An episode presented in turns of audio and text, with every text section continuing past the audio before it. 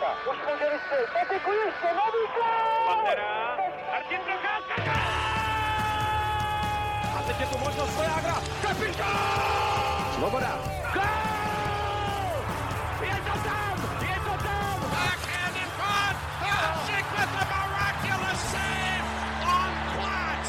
Do you believe Dominic Kubalík does it again? Dobrý den. Vítejte u dalšího dílu Hokej Focus podcastu. Tentokrát zhodnotíme první čtvrtinu základní části N H L a podíváme se na hlavní události nedávných dnů. A jsem rád, že jsme zase v kompletním složení, tedy jak s Matějem Hejdou. Ahoj Matěj. Ahoj Tomáši, ahoj Denny, zdravím všechny. A také Janem Denemarkem. Ahoj Denny. Nazdar Tome, nazdar Matěj, jsem rád, že jsem zpátky po vašem švédském dobrodružství.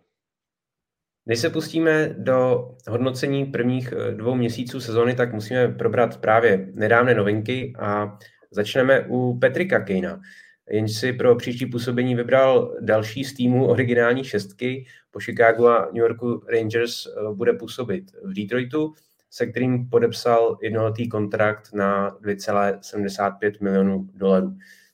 Očekávalo se, že by si Kane mohl vybrat, řekněme, jeden z těch silnějších týmů s velkou šancí na Stanley Cup. Nakonec si ale vybral Red Wings. Co podle tebe, Matěj, rozhodlo? Byla zatím jenom ta spolupráce s Alexem DeBrincatem nebo i něco víc? Já myslím, že v závěru ano, že to byl asi hlavní faktor k toho rozhodnutí, ale, ale původně si myslím, že, že Kane koukal přesně na ty týmy, které mají největší šanci na Stanley Cup. Netajil se s tím, že by se rád vrátil do New Yorku, ale New York prostě nemá moc prostoru pod platovým stropem a pokud nějaký má, tak asi bude chtít posílit na jiných pozicích. Zkrátka mu dal najevo, že, že o jeho služby zájem nemá. Podobně na tom Dallas, kde taky ze strany Kanea byl velký zájem v těch posledních týdnech, ale Dallas, jestli někde, protože vypadá jako velmi silný tým, tak jestli někde bude potřeba posílit, si myslím, že to spíš v obraně, takže z jejich pohledu by taky nebylo úplně moudrý. Colorado, mluvil se o Colorado, ale tam taky není platový, není prostor pod platovým stropem, to znamená, že v podstatě ty silný týmy tak jako byly ze hry, ze hry ven a v těch posledních jako dvou, třech, čtyřech dnech před podpisem se nejvíc mluvilo Buffalo, tam samozřejmě to o tom, že prostě Patrick Kane v dětství fandil Buffalo a o Detroitu, kde je to, že právě tam hraje Alex DeBrincat, s kterým samozřejmě si velmi dobře rozuměli, jak na ledě v Chicagu, tak i ten mimo led. A zároveň, když se podíváme na tabulku, a to si myslím, že možná byl úplně ten finální, finální rozhodnutí, že, že přece jenom Detroit za mě hraje nad očekávání, má velmi slušnou sezónu a v tuhle chvíli samozřejmě na cestě do playoff. Naopak Buffalo by pro mě z těch mých typů asi jako největší zklamání. Zase prostě má obrovský problémy v defenzivě a na, na to playoff to letos zatím, zatím vůbec nevypadá. Takže to si myslím, že pak jako rozhodlo v tom finálním to, ale jako nenalhávejme si ani my, ani fanoušci Detroitu, že si myslím, že jako Patrick Kane původně koukal po trošku jako silnějších vahách, ale prostě platový strop je neúprostný a tyhle ty největší favoriti ten prostor nemají. Já vím, že se nepodepsal za nějaký obrovský peníze, ale pořád jsou jako tyhle ty týmy ten prostor nemají, nebo když ho mají, tak ho chtějí využít prostě na posílení třeba na jiných postech, kde je víc tlačí bota. Ale nemyslím si, že by to jako byla úplně špatná adresa, jak říkám. Prostě Detroit mě osobně hodně překvapuje, ne, což vlastně předved i teď při jeho pre- premiéře Patricka Kanea v noci, kdy prostě vedli čtyři nula a, a, a během pár minut ztratili vedení čtyři nula, což se jim stává během sezony hodně. Oni fakt mají jako ty defenzivní kolapsy, kolapsy prostě třeba hodně často v druhá, druhých třetinách. Předvedli to, i, let, předvedli to i teď, ale jako je to tým, který na pomalém zestupu, takže uvidíme, jak to to, ale samozřejmě je pikantní to, že to, jak jsi říkal, třetí tým z Original Six. Navíc pro fanoušky Chicago si myslím, že i když dneska už se to tolik nevnímá, protože že Chicago hraje na západě, Detroit na východě, tak pořád ta historická rivalita je tam velká, jako tam i, i z pohledu měst, jako Chicago, Detroit, z těch sportovního hlediska se jako moc nemusí, takže vidět legendu Blackhawks v dresu Red Wings je hodně zvláštní. Bych jenom navázal tím, tím uh, začátkem, co jsi říkal, že to, to se netýká přímo úplně Kanea, ale myslím si, že ty týmy, který chtějí Stanley Cup, a především tady mluvím o Dallasu, myslím si, že to nutkání na té druhé straně taky muselo být poměrně značný. Jako mít možnost podepsat Patricka Kanea a posílit jim sestavu, to jako není věc, který se úplně bráníš.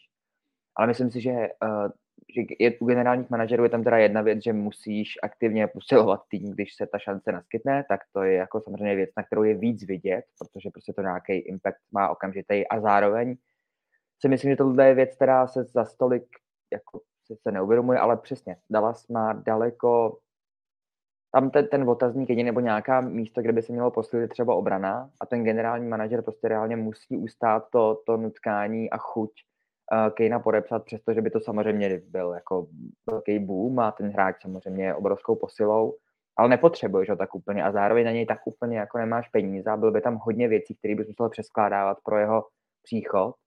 Tak vlastně musím říct, že cením, že třeba u Dallasu chápu, že Kane tam chtěl jít, ale reálně cením, že ten generál, že generální manažer to prostě ustál natolik, že ho nepodepsal a že, že prostě řekl, hele, jako prostě to nedává smysl z našeho hlediska.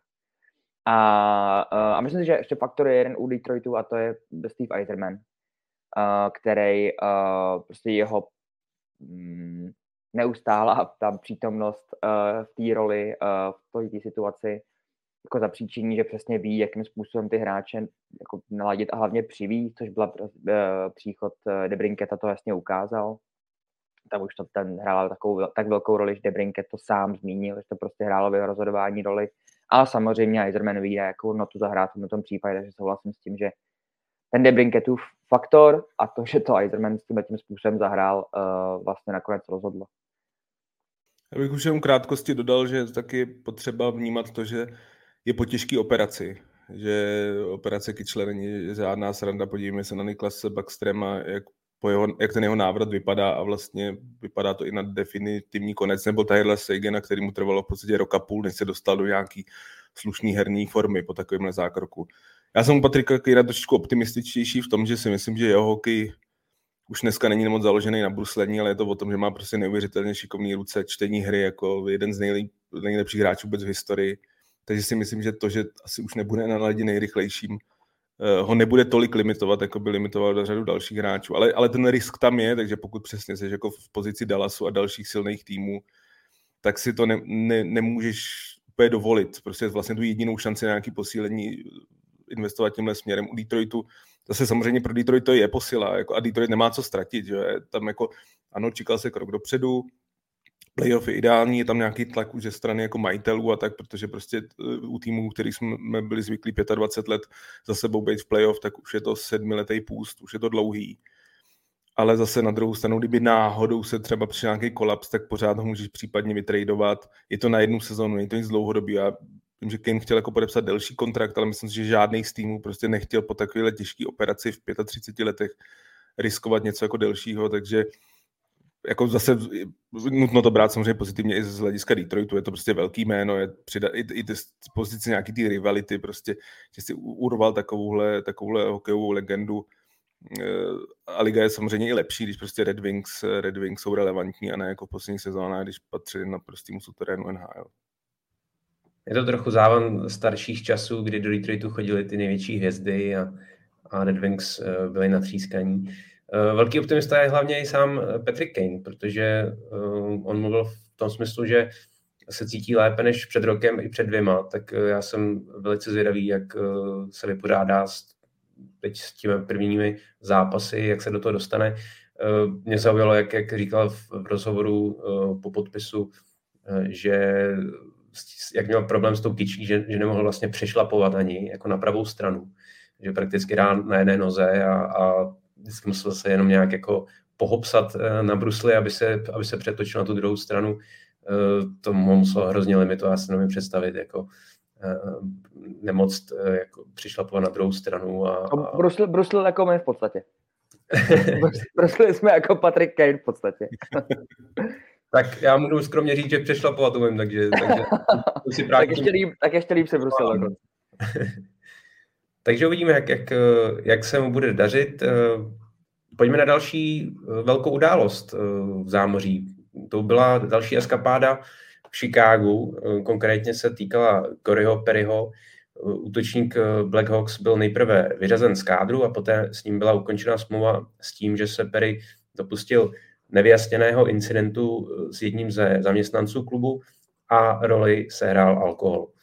Nejen do českého mediálního prostoru se však dostaly místy nechutné dezinformace ohledně smyšleného poměru Perryho s matkou Connora Bedarda. Honzo, co si říkal na tuhle kauzu a nedopustilo se vedení Blackhawks nějakého fatálního selhání tím, že nevyjasnilo tu kauzu dřív a mnohem důsledněji?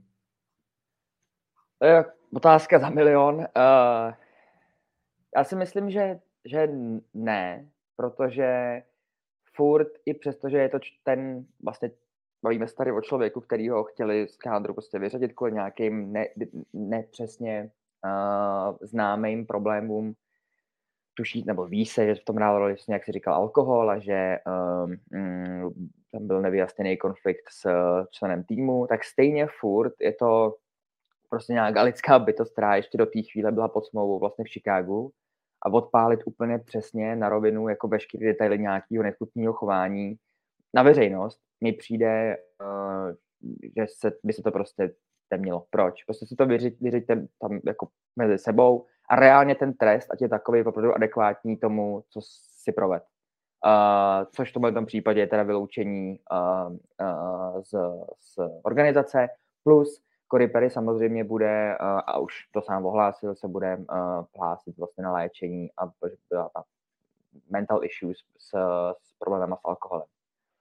Co se týče té tý druhé věci, kterou jsi zmínil, tak já jsem to sledoval jako v naprostém úžasu a fascinaci, protože jsem měl pocit, že tyhle ty uh, záležitosti, které dřív na opozici dojdou do všech jako sektorů podle mě lidského počínání, uh, týče jako dezinformace a vlastně reálně toho, že ty absolutně nebudeš vědět, co pravda je a čemu věřit. Tak tohle byl neuvěřitelný příklad toho, jak, jaký rychlosti, neuvěřitelný, to rapidně přijímali um, i média. Že nejenom, že jeden twitterový výstřik uh, uh, velmi jako nerelevantního zdroje přijímali fanoušci a tak dál, což prostě bohužel je jako realita dnešních dní, ale zároveň se to rozšířilo do takové míry, že už nikdo neřešil, že to překrylo tato vrstva tu původní. Nikdo neřešil Perryho a, a jeho vlastně původní problémy a že má nějaký incident. Ne všichni, jenom vlastně ta první otázka, kterou já jsem dostával i, i v rámci zaměstnání, byla třeba jako ty, co ten Perry a ta matka, víte, šílený. A, a úplně to vlastně bylo na úplně jiný jako pohled a téma, který se z toho stalo. A asi ano, je to vlastně, nebo takhle z mýho pohledu bylo v pořádku, jak oni zareagovali, mohli to asi řešit jakoby rychlejc uh, z hlediska toho popsání té situace, protože se ty spekulace rojily, což prostě v dnešní době znamená asi výskyt takovýhle zvěrstev. Ale vlastně mi to přišlo až jako politická, uh, politický problém z hlediska toho, co to může pro ten klub způsobit, protože zainteresovaných je v tom několik lidí a vemte si nejhůř teda, vš- jako kdyby se vlastně řekla nějaká rodinná tragédie a nejhůř na tom všem jsou prostě bytý děti, což v tomto případě reálně znamená Connor Bedard, prostě osmnáctiletý týpek, který Corey Perry byl přijatý vlastně s hlavním cílem ho jako pomoct mu s uvedením do té soutěže a teďka se okolo dějou takovýhle hrůzy z hlediska psychického určitě, který toho kluka ovlivnějí neuvěřitelným způsobem a do toho má ještě podávat výkon nejlepší soutěži světa. Jako mm, musím říct, že nechtěl bych být ani na vteřinu v jeho kůži. A, ani, jasně, hokejový talent je, jako je fajn všechno, ale, ale tohleto s tím spojený je daň, hodně silná daň za to.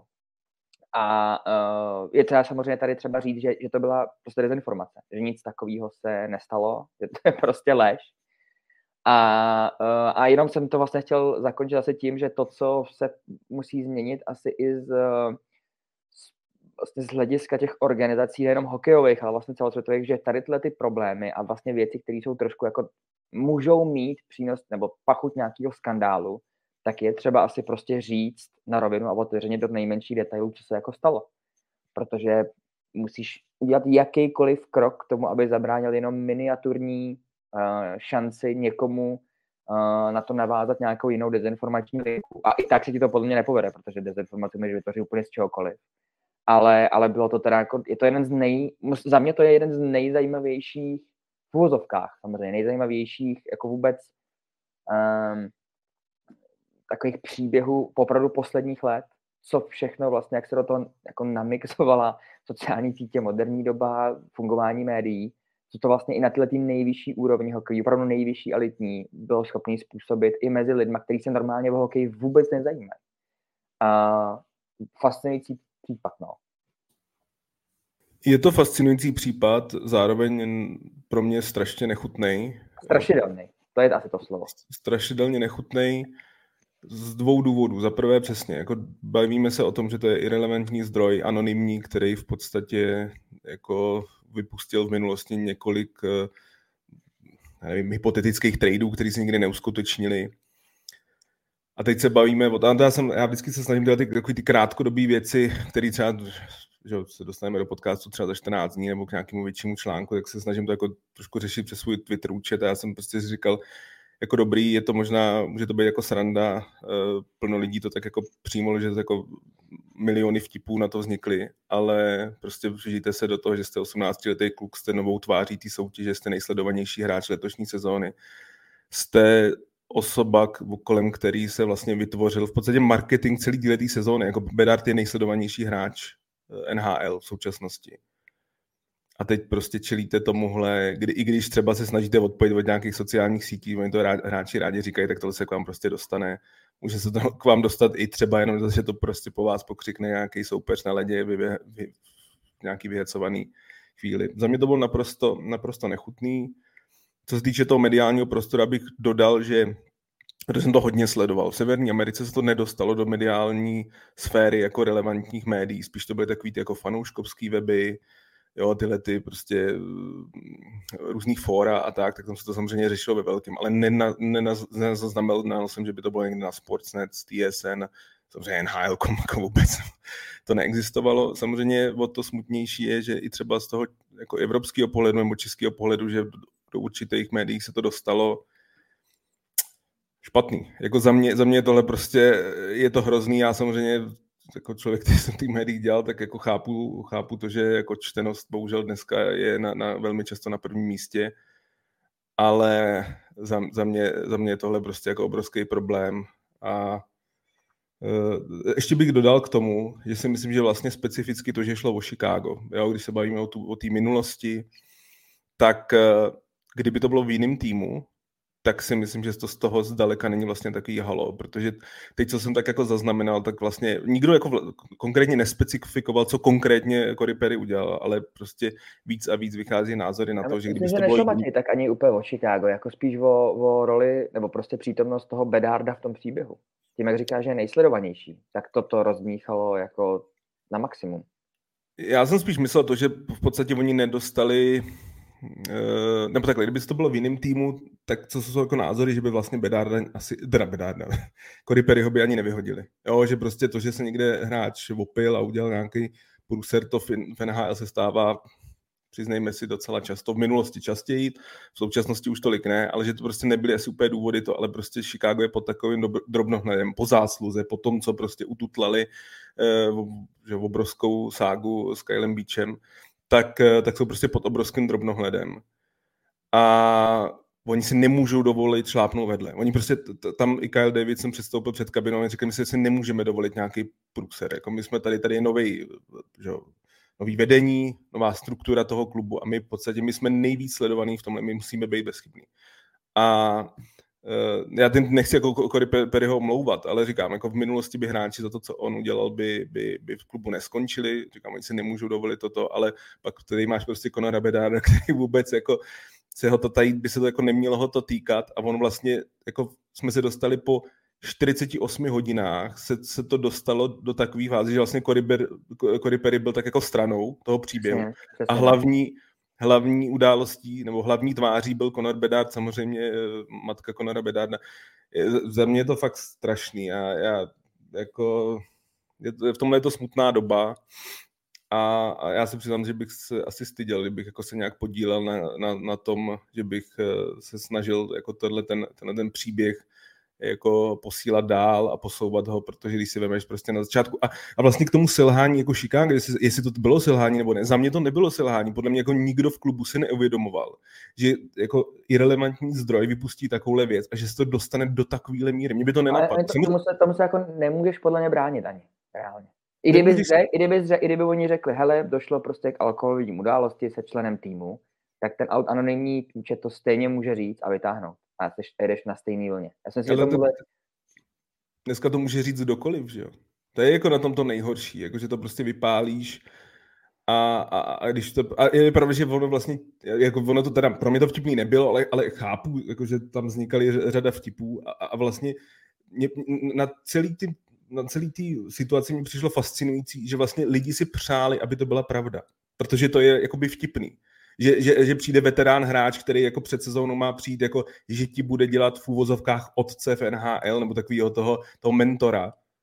A teď se z toho mentora vlastně jako by mělo stát jako člověk, který spí s tvojí matkou. Tak jako já chápu asi nějakou tu vtipnost, jo, říkám pro nějaký meme a tyhle ty věci, je to jako dobrý, ale prostě jako berte si, že jako, já nevím, berte si, kdyby to byl český hráč, kdyby to byl prostě nějaký český talent, kdyby se mu tohle stalo. Tak si myslím, že už by se na toto, a teď samozřejmě říkám, nechci jako útočit na nějaký jako český média nebo český panoušky, myslím jako celosvětově, prostě představte si, že to je nějaký váš třeba rodinný příslušník. Jo. Za mě je to fakt strašný, nechutná událost, myslím si, že pro Corey Perryho je to asi i konec N H L, i když jsem jako takhle po hokejový stránce, on měl rozjetou sezonu na padesát bodů, tohle je borec, který by na playoff chtěl každý tým, na, na sto procent, ale myslím si, že prostě, co se kolem toho strhlo, že uvidíme, ne, ne, úplně bych jako neodepisoval, ale myslím, že to asi vypadá na konec, protože jako i pro něj, vemte si, že to, on je hráč, který je na hraně uh, Hall of Fame, jo, jako na hraně, jestli, že si myslím, že má velkou šanci dostat, tohle mu samozřejmě extrémně... Teď, to... teď je takzvaně za hranou. Teď je za hranou a tohle mu extrémně pokazí, ale zase, prostě za to, co, i když to není úplně specifikovaný, mluví se o tom, že prostě se opil a že obtěžoval někoho jako z týmu, někoho prostě, nevím, nevím, maséra, masérku, nevím, tak, tak že tohle ne, v minulosti nebyly věci, za celý se vyhazovali z klubu, ale prostě Chicago si nemůže dovolit, fakt David jsem to řekl několikrát, si nemůže dovolit, ale zároveň byl šokovaný, jak velký téma se to stalo a jak nechutně to zašlo. To bylo vidět na té jeho tiskové konferenci, on byl úplně, protože je to mladý generální manažer, to je celý chlapík v našem, nebo v mým věku s Tomášem, tak, tak jak byl úplně šokovaný z toho, jako jak, kam až to zašlo. Já možná budu přece jenom o něco přísnější v tom hodnocení, jak se k tomu Chicago postavilo, protože právě jak bylo řečeno, Chicago se k tomu, muselo k tomu zaujmout ráznější postoj, ale když se podíváme na ten výsledek, na, na to prohlášení tedy, co se stalo, tak je dost neutrální, nebo jako není ne, nic konkrétního. Byl tam nějaký incident s alkoholem a s nějakým členem klubu. Tohle si myslím, že mohlo klidně zaznít po pár dnech uh, nějakého toho interního vyšetřování, aby se právě utly ty spekulace a ty další věci, které se potom vyrojily a ta, ta kauza se úplně přetočila, úplně někam jinam, kam neměla. Takže myslím si, že tady, z tady toho úhlu pohledu Chicago tu svoji roli nezvládlo, uh, právě protože je pod tím drobnohledem, tak uh, mělo být uh, daleko ráznější, daleko přímočařejší v, v nějaké komunikaci ven, aby právě se nerojily ty, ty spekulace a nedošlo to někam, kam, kam nemělo. A nakonec prakticky po čtrnácti dnech jsme se dozvěděli, že tam byl akorát nějaký incident s alkoholem. Takže tohle si myslím, mohlo jít ven daleko dřív a mělo jít podstatně dřív. Já si nemyslím, že tam byl ten timeline úplně čtrnáct dní, že, že si myslím, že to bylo kratší vlastně v podstatě od toho, co vznikla ta, ta spekulace, tak do nějakých skoro čtyřicet osm hodin byla už ta tisková konference, protože fakt to přijelo do, do, do extrému. Je to poučení, je to podle mě poučení nejen pro Chicago, ale pro všechny ty týmy, jakože prostě fakt dneska se jako prostě sem může to k tomuhle dojít. Ale, ale já, zas, já v tak, tady v tomhle případě prostě jsem, jsem, nemyslím si, že byl klub nějak jako extrémně pochybil. A navíc podle mě, tam bylo hrozně cítit, že oni nebyli úplně rozhodlí, jestli to je konec pro Perryho. Protože, jak říkám, v té minulosti, jako třeba když jsem poslouchal Franka Cerevaliho, teď jako v posledním podcastu, jak to řekl na rovinu, jako tohle byly věci, které by, by jin, kdyby plácnul, kdyby tohle udělal hráč v Dallasu, třeba teď jsme mluvili o Dallasu nebo Karolíně, to je jedno, tak by na to, za, za to asi zřejmě v klubu neskončil, ale prostě Chicago si nemůže dovolit to pochybení. Podle mě tam bylo několik dní jako rozmýšlení, jestli to, protože oni jako suspendovali od týmu, ale nebylo jako oficiálně, že končí. A pak prostě, když viděli ten tlak, jaký je na ten tým, že si zjišťuje, o co šlo, o co šlo, teď najednou vznikla ta zkazka s Bedardovou matkou. Tak, a to, to, tak... je, to je podle mě to poučení. Že ty jako nemůžeš vytvořit suspendací zdravýho hráče prostor pro ty fans. Ano. Jo, to, to, to je pravda. To, to asi jo, měli prostě, mít prostě bohužel, rozhodnout, doba, rozhodnout to. Ty otázky se budou šířit a vířit a, a potom to může vyhodit něco takového, což samozřejmě nemá šanci očekávat, že jo? Jako hmm. takovouhle hnus. Jo? Ale že, že prostě nemáš několik dní na to řešit. Je to prostě instantní doba stejně, jako, ty, jako co se týče těch rozhodnutí. Prostě to musíš bohužel udělat asi hned, no. Hmm. A zároveň teda je to samozřejmě dobrý v tom, že, že chtěl bych věřit, že to bude i všude, že se to změní, jako to, to bude poučení pro všechny, že když uděláš nějaký takovýhle průser, jakože on udělal opravdu že vážnou nepříjemnou věc pro někoho, protože zase se bavíme, jasně, Bedard je známý jméno, jméno pro ně to mohlo být nepříjemný, ale samozřejmě velmi nepříjemný to mohlo být, nebo musí být i pro toho člena toho týmu, že jo, jako zažít, že taková nějaká hvězda týmová ožralá tě tam někde, jako Bůh ví, co se jako samozřejmě snaží dělat. Tak chci věřit tomu, že to jako bude. V minulosti nebylo, souhlasím, ale že to jako bude řešený prostě, což je správně prostě. Ten, ten, ten člověk má být, když ne vyhozený, tak má být opravdu jako velmi tvrdě mu dát najevo, hele, takhle ne, jako tohle prostě tady nechcem. Souhlas. To je krok kupředu. Měl by být. Pojďme dál. Po dvou měsících došlo v N H L také k první výrazné výměně, když se obránce Nikita Zadorov přesunul z Calgary jen o pár set kilometrů směrem na západ do Vancouveru, kde vyzní mu rivalovi. A to za třetí kolo draftu dva tisíce dvacet šest a páté kolo dva tisíce dvacet čtyři. Já vím, že Zadorovi končí smlouva, ale není ta protihodnota trošku málo, Matěj?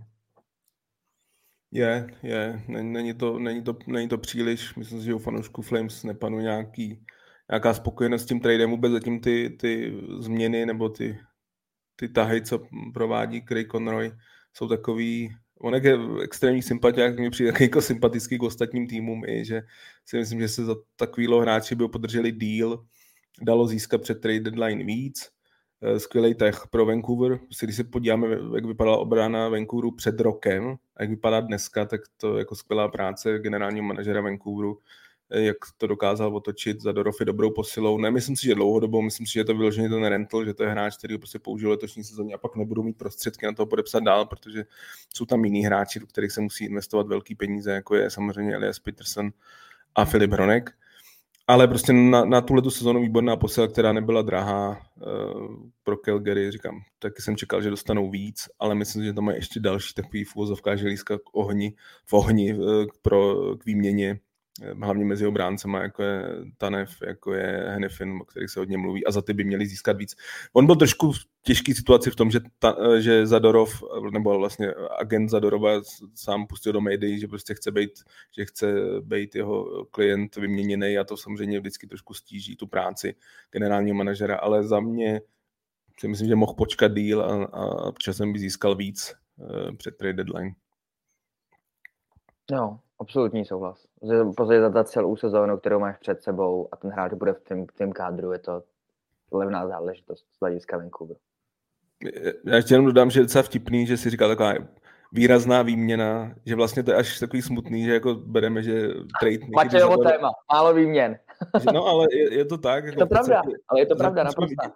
Máme dva měsíce sezóny, viděli jsme nějakých šest výměn, z toho v pěti byl Vancouver a všechno to byli hráči jako spíš do A H L, za, za Drov je vlastně jediný jako je trošku větší trade, ale větší pořád je to back jako do třetího obranného páru. Ehm, tohle mi prostě na N H L chybí. Nechci to otevírat, tohleto téma, protože se tam bavili hodně, ale je to taky jako vtipný, že prostě zatím jako nějaký velký, řada týmů má problémy, třeba Brance, tak pořád čeká, že bude nějaký trade golmanů a ni, ni, k ničemu nedochází. Všichni jsou, já vím, že to mají těžký ty generální manažeři kvůli platovým stropu, ale je to extrémně konzervativní. Já si myslím, že právě ta otázka obránců uh, bude zajímavá. Uh, teď doufujeme už v těch příštích týdnech. Sám si uh, zmínil jméno Chrise Teneva, další obránci z Calgary.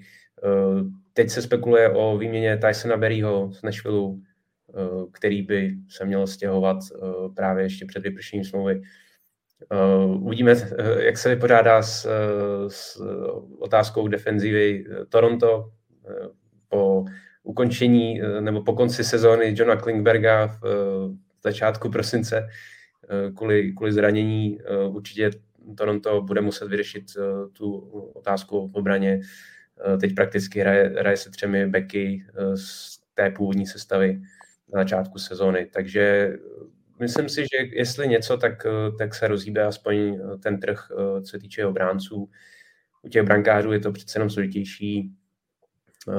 Hodně se využívají i brankáři z A H L, kteří zastupují prostě třeba zraněnou jedničku, dvojku, takže uvidíme, no. Ale já jenom s tím máte poslední dovětek a to, že ta liga se změnila v tom smyslu, že ve chvíli, kdy je velký, talentovaný mladý jméno, nebo nemusí být asi i mladý, podepsaný opravdu za větší peníze na delší dobu, tak se samozřejmě v angličtině používá ten, ten termín, ten hráč je jako loknutej, zamknutej v tom manšaftu a ono to je vlastně jako reálně doslova. Že mi přijde, že ve chvíli, kdy se takováhle smlouva podepíše, tak to tak reálně znamená, že prostě ten, ten tam drtivou většinu těch šest sedm let prostě stráví.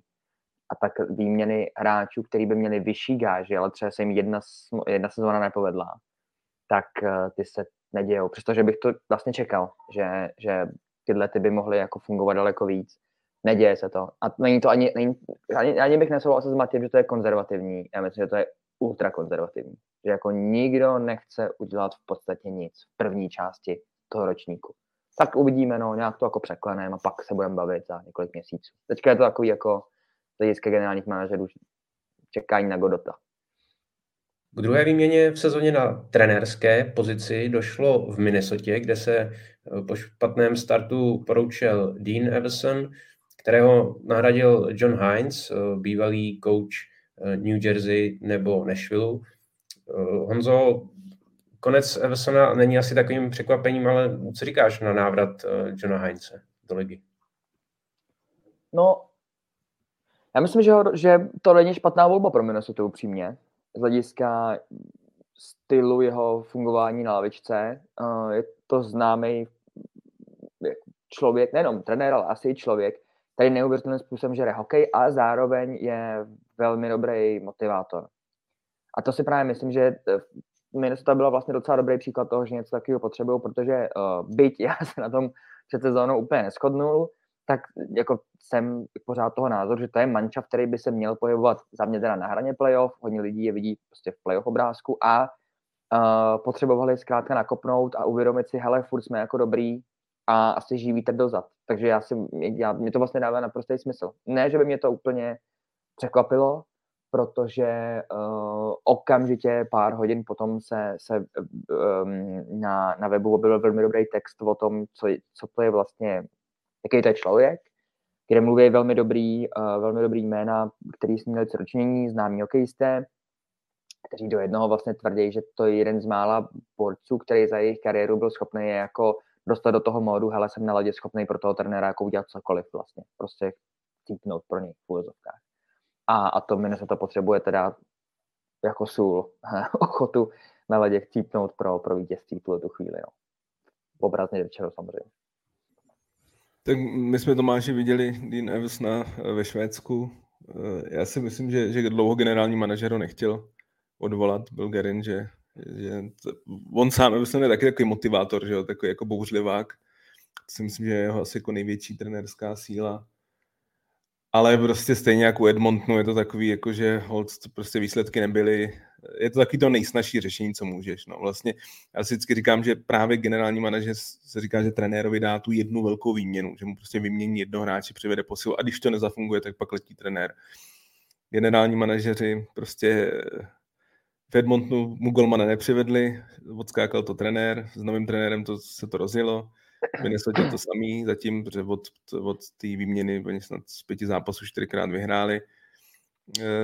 mají to trenéři prostě těžký, ale vlastně ve obou případech, jak v Edmontonu, tak, tak v Minnesota, tak hlavní příčina byl brankář. Jako všichni čtyři golmani v tom týmu chytali na začátku sezóny katastrofálně, měli šílený čísla a když ti prostě golman nezachytá, tak, tak i když bys měl dobrý tým, jako třeba si myslím, že Edmonton má, nebo slušný tým, jako má Minnesota, tak to prostě odskáčeš, s tím se prostě vyhrát nedá. Jako tam, tam to. A, a najednou všichni vlastně Skinner chytá dobře po, po výměně trenéra, Marc-André Fleury se zvednul, Gustafsson se zvednul, začal chytat dobře, takže je to prostě velmi, tomhle to mají těžký trenéři. Ellen Lavigne říkal v minulosti několikrát, že pokud ti prostě nezachytá golman, tak můžeš být Scotty Bowman, ale, ale prostě nemáš šanci se udržet a, a tohle v tomhle obou případech se to potvrdilo. Já si ani nemyslím, že by ten trenér, co přišel, že by Hynes byl jako výrazně lepší kouč než ne. Wilson, nebo, nebo Knoblauch v tom v Edmontonu, že by byl lepší Knoblauch, jak jsme sledovali s Tomášem, jak se vlastně vyslovuje, byl lepší než, než Woodcroft, ale, ale, ale prostě občas tě zraní brankář. No. Petr Knápek, když jsme tedy u těch výměn, tak uh, se ptá, jestli by Rangers neměli vyměnit někoho z Kitline a podle něj se nabízí Kápo Kako. Tam je těžký, že ty Kitline jako dva členi tyhle ty liney, bejvalí, ne bajní, ale bejvalí, jsou vlastně momentálně zranění, zranění a jsou zranění dlouhodobě, že jo, jako Kápo Kako, to je na dlouho, Filip chytil sice už jako bruslí, ale protože se týká, nebo to jeho zranění je otřes mozku, je to po několikátý v kariéře, jako takovýhle hráč, pro takovýhle hráče teď nikdo v tuhle chvíli tr- tradovat nebude, takže můžeš jako maximálně vyměnit Lafreniere, ale proč bys to dělal, který, mo- který konečně začíná ukazovat, na co, na co jsme si od začátku mysleli, že má. Takže nečekám, se přidám v tuhle chvíli vyměnu ani jednoho. Samozřejmě může se po sezóně, jako kapok, jako prostě nen, nenaplňuje to ten potenciál té dvoj, dvojky draftu, to je to, ale teď momentálně dlouhodobě zraděný, takže s tím se těžko něco dělá. Výrazný milník v kariéře si připsal obránce Tampy Bay Viktor Hedman, když urostlý švédský back odehrál tisící zápas v základní části N H L. Tampě se ta sázka na Hedmana v draftu v roce dva tisíce devět, kdy Lightning volili jako druzí, bohatě vyplatila. Co, Matěj? No, no co je. To je asi krátkonová, krát, krátká odpověď. Skvělej, skvělej obránce, za mě asi možná i nejlepší za posledních deset let v N H L, prostě nejkomplexnější obránce, který i díky svý vejšce má prostě obrovskou výhodu oproti ostatním a je to prostě je to jako legenda švédského hokeje, už si dovolím říct, legenda Tampy, hráč, který bude mít dres pod stropem, hráč, který bude v Hall of Fame.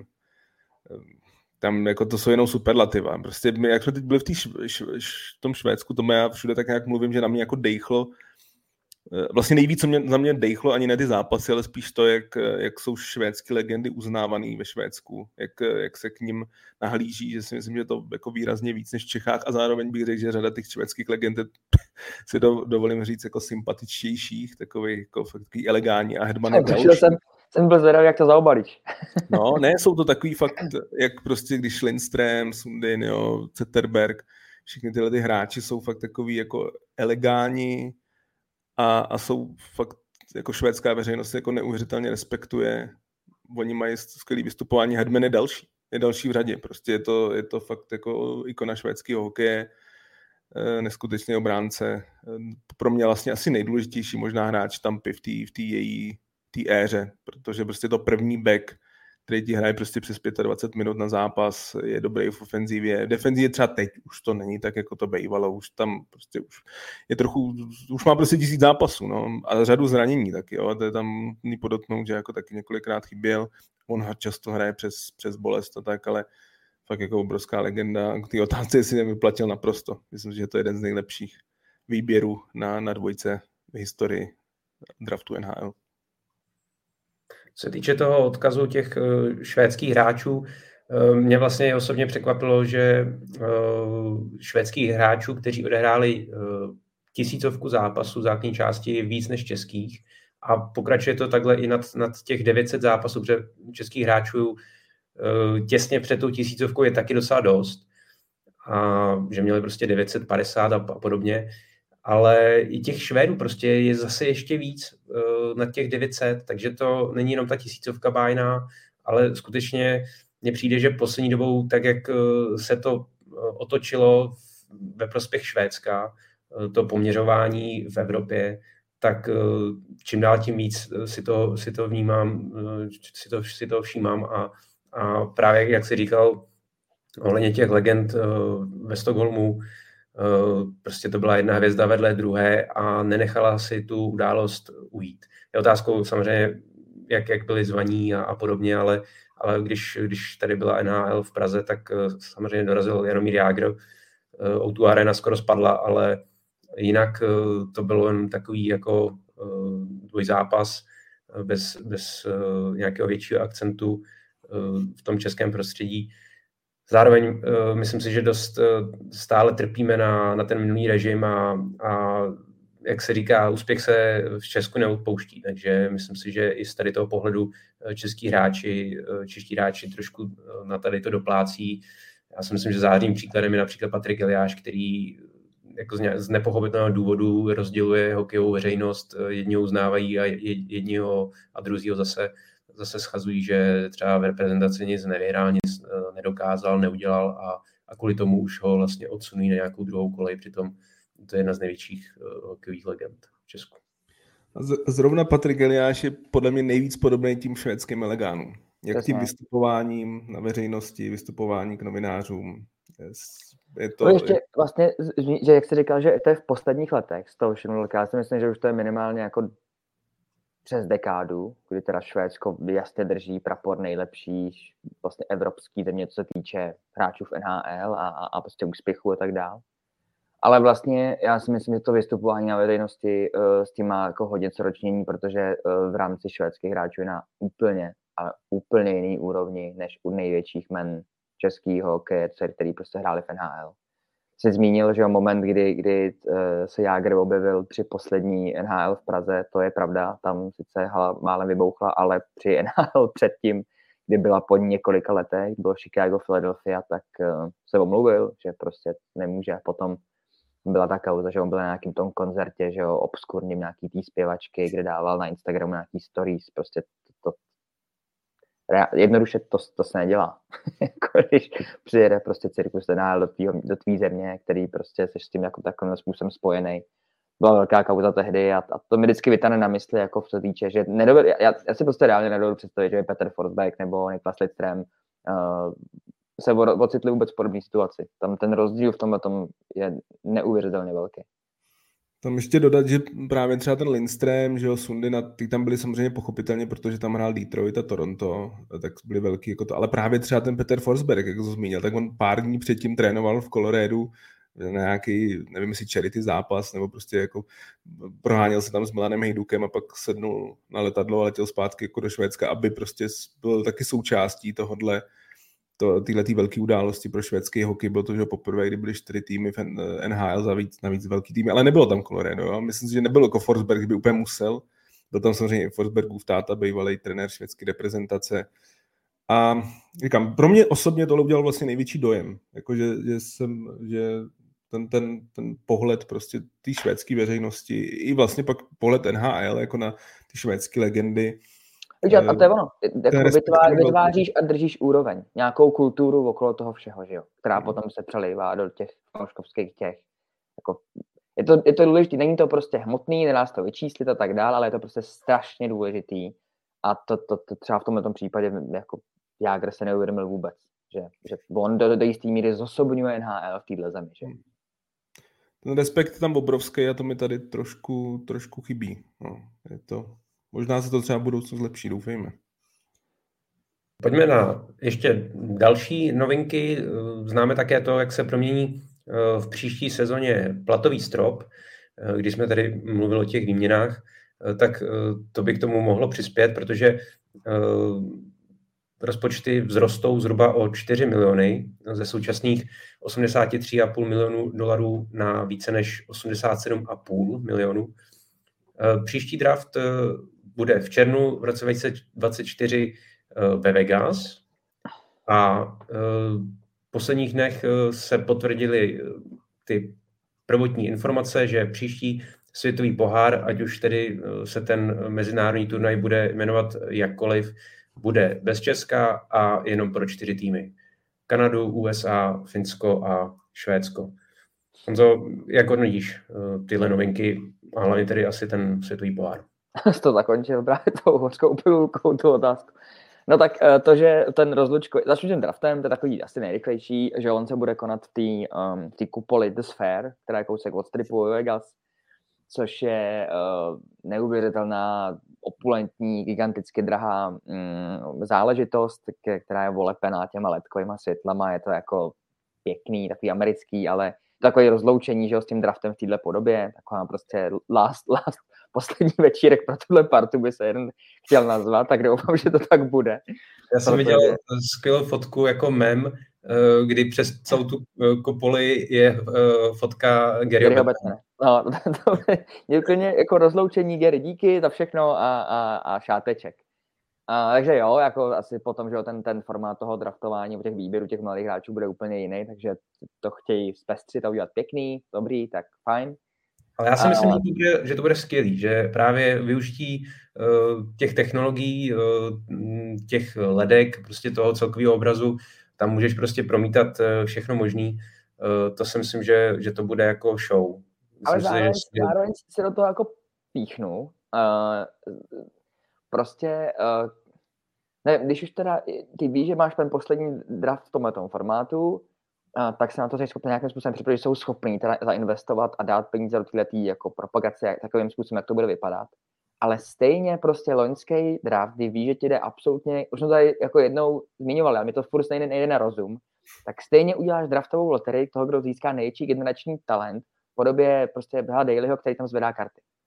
A rok potom seš v The Sphere na stripu ve Vegas, nejdražší prostě venue, kde můžeš mít podobnou záležitost. A je to jako wow, jdem prostě jako s dobou. Tam hoši, to je prostě s křížkem po funuse, jako, jako opravdu pozdě. A vlastně víceméně přijde mi to tak, že to je taková uzavřená kasta nějakých jako papalášů, který se rozhodli, OK, bude to jako poslední, tenhle ten druh této akce jako známe, tak si to kluci uděláme jako pěkný pro nás. Že vlastně vůbec nejde o to, jak to bude na ten venek a jak to bude jako vlastně braný prostě na ten ten, ale aby to hlavně jako kluci měli jako v pěkném prostředí. A namísto, aby teda tu největší očekávanou věc toho léta, toho posledního, myslím, udělali tímhle tím způsobem, ale aby to bylo pro ty lidi jakoby zajímavý, aby se o tom mluvilo, aby to bylo neuvěřitelné, ale ne. My necháme prostě Billa, aby ve středu neměl odpoledne volno, ale aby tahal karty z klobouku. Ale za rok, Bille, můžeš se těšit na to, že to bude prostě v The Sphere.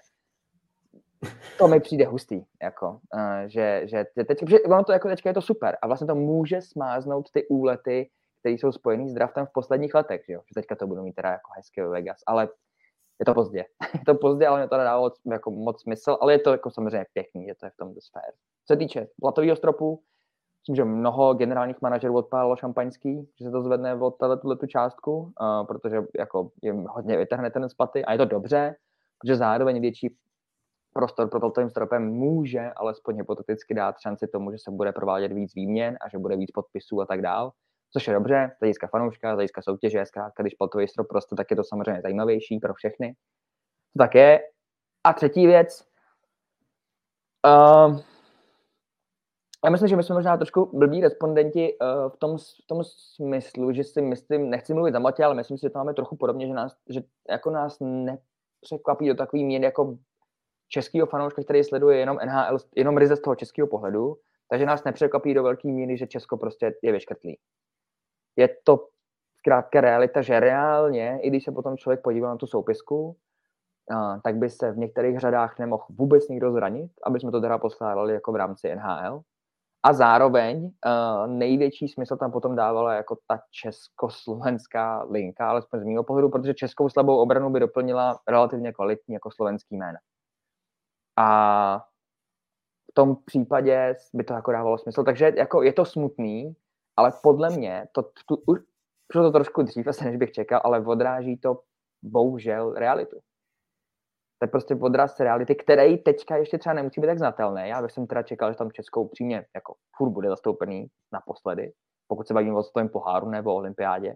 A ale da- dalších let to bude jako jenom, jenom horší z hlediska jako velkých českých men v N H L. Tak to prostě je. A um, je to podle mě, jak říkám, no, budu to opakovat, o, o třeba dva roky dřív, než bych to já čekal, než bych si přál, ale není to, to prostě byla otázka času. A přišlo to už teďka, vzhledem k tomu, že oni prostě mají problémy s tím, jakým způsobem to uspořádat. A samozřejmě čím méně manšaftů, tím méně zápasů, tím lepší na organizaci v úvozovkách mezinárodní soutěže. To mezinárodní soutěže má, nebo mezinárodní turnaj má daleko ve čtyřech účastnících. S tím, s tím draftem jsi to, Denny, řekl krásně, vidím to úplně stejně. Vlastně jediné, co mrzí, že to je naposledy. Že si myslím, že tohle byla jedna z věcí, který N H L dělala dobře, jako ten draft, teď nemyslím tu loterii, ale ten draft, že ta událost byla velmi jako dobře zpracovaná. Mohla by být ještě líp, ale prostě dobře zpracovaná. To, že bude takhle na dálku, je podle mě obrovská škoda. Co se týče platového stropu, přesně tak. Jako hlavně ty generální manažeři silných týmů, ty si otevřeli šampus, protože tohle jako jim konečně trošku uvolní ruce, ale zase je to věc, která jako bude kontinuálně jako se bude zvyšovat. Možná mohla přijít o jednu, dvě sezóny dřív, protože fakt ty, ty týmy byly extrémně jako omezený kvůli tomu. Co se týče toho světového poháru, mám taky přesně střízlivý pohled jako ty. Jediný, že jsem asi optimističtější v tom, ale taky jsou i zprávy, že dvacet osm bychom samozřejmě na světovém poháru neměli chybět. Dokonce by to měl být zase jakoby světový pohár. Je potřeba říct, že teď těch dvacet pět to vlastně jakoby ani se jmenovat světový pohár nebude. Důvod, proč tam český tým, jedna věc je, že tam je to omezení hráčů z N H L, ale ten hlavní si prostě přiznejme, pojmenujme ho, jak je.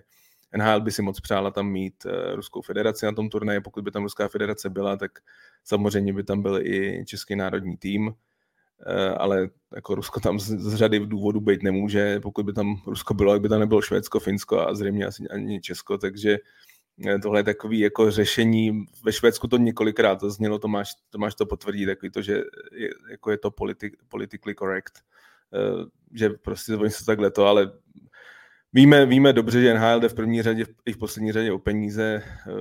Oni by si v ideálním světě představovali ten formát jinak, ale tohle je takový krátkodobý řešení, bude to extrémně krátký turnaj. Tím, že prostě dvacet šestnáct se úplně neosvědčil ten formát toho evropského týmu, který já jsem si třeba říkal, že budeme součástí. Jo? Samozřejmě jsem pak hned četl reakci českých fanoušků hrdejch, že by to byla na strašná potupa bejt se slovenským týmem nebo dokonce bejt v rámci Evropy. Za mě by to potupa nebyla, já bych byl mnohem radši, kdyby hráči jako Pastrňák, Nečas a další byli na tom turnaji, i kdyby to bylo třeba s klukama ze Slovenska, z Německa. Mě, mě by to asi osobně neurazilo, moje, moje hrdost tak vysoká asi úplně není. Ale bohužel takhle tam nebudou vůbec. Myslím si, že z pohledu hokeje je to, je to velká škoda, protože prostě Draisaitl, Pastrňák, Romaniosi, teď Štycle.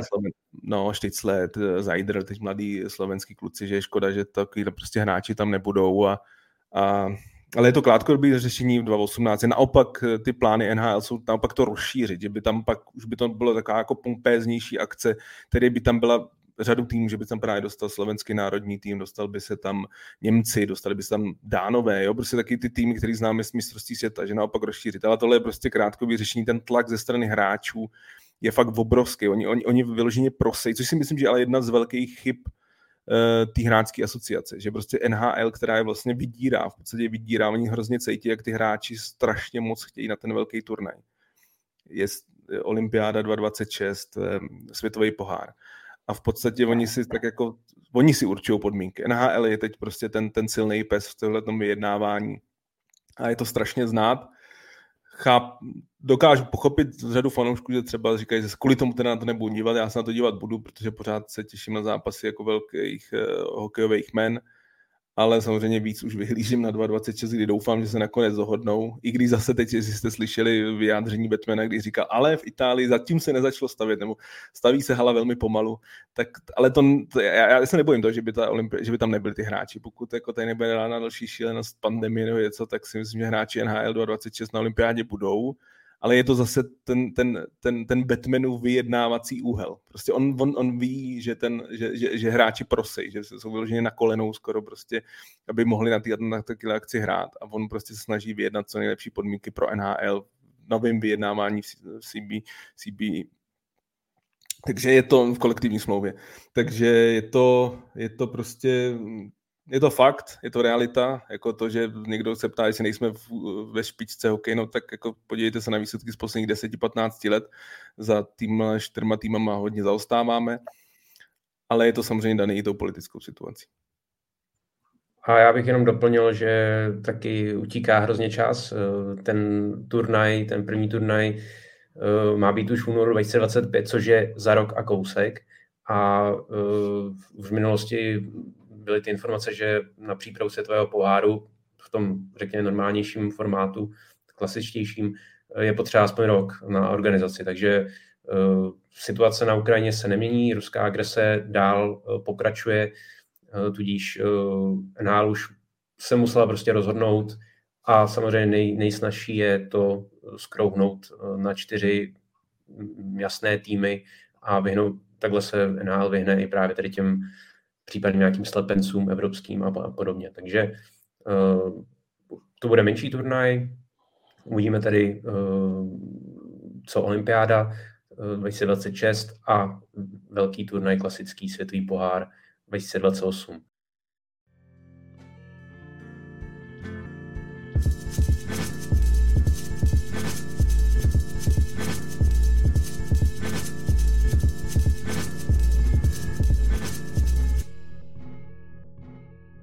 Pojďme na hodnocení úvodní čtvrtiny, základní části, a to můžeme začít z toho českého pohledu, protože tuzemským hráčům se až na výjimky tolik nedaří. Samozřejmě David Pastrňák pokračuje ve sbírání gólů, Filip Hronek ve sbírání asistencí, ale za nimi už to taková sláva není. Tomáš Hertl ze San Jose sice uh, si zlepšil trošku náladu, minule hat-trick, uh, dneska uh, nebo v noci na dnešek uh, další dva góly uh, proti Detroitu, uh, ale zatím se českým hráčům tolik nedaří a je to problém před uh, tím nadcházejícím mistrovstvím světa uh, doma v Praze a Ostravě. Uh, a co je možná ještě víc znepokojící, tak uh, že ten problém je i na tom postu brankáře, protože českým golmanům se vůbec nedaří, když pomineme teda tu nulu Petra Mrázka v noci na dnešek proti Anaheimu v, v tom souboji s Lukášem Dostálem, ale tohle je možná to nejnepříjemnější překvapení, Matěj. Je, já když si vemu, že ta loňská sezona pro mě vlastně z toho českého pohledu byla nad očekávání. Já si myslím, že řada hráčů hrála ještě líp, než, než by člověk předpokládal, tak jsem jako, samozřejmě jako fanoušek doufal, že to bude prostě pokračovat i v letošní sezóně. A myslím si, že ten, ten problém v brance nebo ta situace kolem českých golmanů tak jako ukazuje, tak nějak stělesňuje celou tu situaci českých hráčů. Protože samozřejmě David Pastrňák podle mě ještě jako posunul svoje výkony, kdy prostě pro mě je to top tři kandidát na Hart Trophy v současnosti, protože prostě táhne svůj tým. Pavel Zacha je pro mě asi možná největší story vůbec, jakože z hráči, který tři čtyři roky zpátky se tak jako nálepkoval, že to je prostě bust draftu, tak, tak dneska je to první center silného týmu, hráč, který se pořád výkonnostně posouvá. A pak samozřejmě Filip Hronek, který si prostě skvěle sednul s Quinnem Hughesem v, ve Vancouveru a, a teď se jenom tak jako kouká na, na to, jak obrovskou masivní smlouvu prostě příště podepíše, protože pro ten klub je neuvěřitelně cenný. Protože konečně po třech, čtyřech letech, kdy prostě nebyli schopní parťáka k Hughesovi sehnat, tak najednou mají skvělýho a Hughes si to nemůže, nemůže vynachválit. Ale tím zvedá vlastně platový strop. No, přesně tak, a zvedne se platový strop, to samozřejmě taky, taky potěší jak Hronka, tak další, další hráči čekající na novou smlouvu. Ale pak je tu, ale tím vlastně ty, jako ty, ty skvělý výsledky, ten optimismus končí. Ještě bych samozřejmě pochválil Tomáše Hertla, kde já, něm, já ho už mu říkám, že to on je takový sluníčko prostě, který i v té těžké situaci San Jose, i když teď do posledních zápasů musím za něco překvapují, tak, tak prostě ty těžké situaci se snaží zůstat optimistické a hraje dobře. Hraje jako dobře a to si vlastně pro mě asi pro to mistrovství světa, protože pokud Tomáš Hertl bude zdravý, tak tam samozřejmě na sto procent bude, je vlastně asi nejdůležitější informace. No ale tím ten optimismus končí. No. Jako řekneme si o tom, že máme x golmanů v N H L, ale prostě Karel Vejmelka, který dvě sezóny chytal skvěle v Arizoně, tak přišel o post jedničky, teď prostě regulérní dvojka ve svém klubu. Vítek Vaněček, kde prostě loni jako vyhrával ale já jsem si pořád říkal, mám nějaký otazníky, si nemyslím, že to dlouhodobý jako řešení v brance Devils, že si myslím, že přijde, že přijde v létě výměna, nepřišla, ale víte, Guaníček prostě je, je, je na hranici jedničky, dvojky a, a, a není jistotou. Jo. Um, pak máš Dana Vladaře v, v Calgary, který je taky nahoru dolů. Teď se zranil Markström, ale Dustin Wolf, taková jako velká budoucnost toho týmu, si myslím, že teď dostal v noci šanci. Myslím si, že i přes něj vlastně to pro Dana bude hodně těžký se jako dostat. Asi ten Petr Mrázek je možná nejpozitivnější story, protože takhle, za mě, já, kdybych měl říct jako osobní, tak já si myslím, že Lukáš Dostál má jako největší šanci být jednou jako fakt stabilní jedničkou v N H L, jako stabilní. Ale prostě skvělý první měsíc, velmi slabý druhý měsíc, to prostě je to trošku nahoru dolů.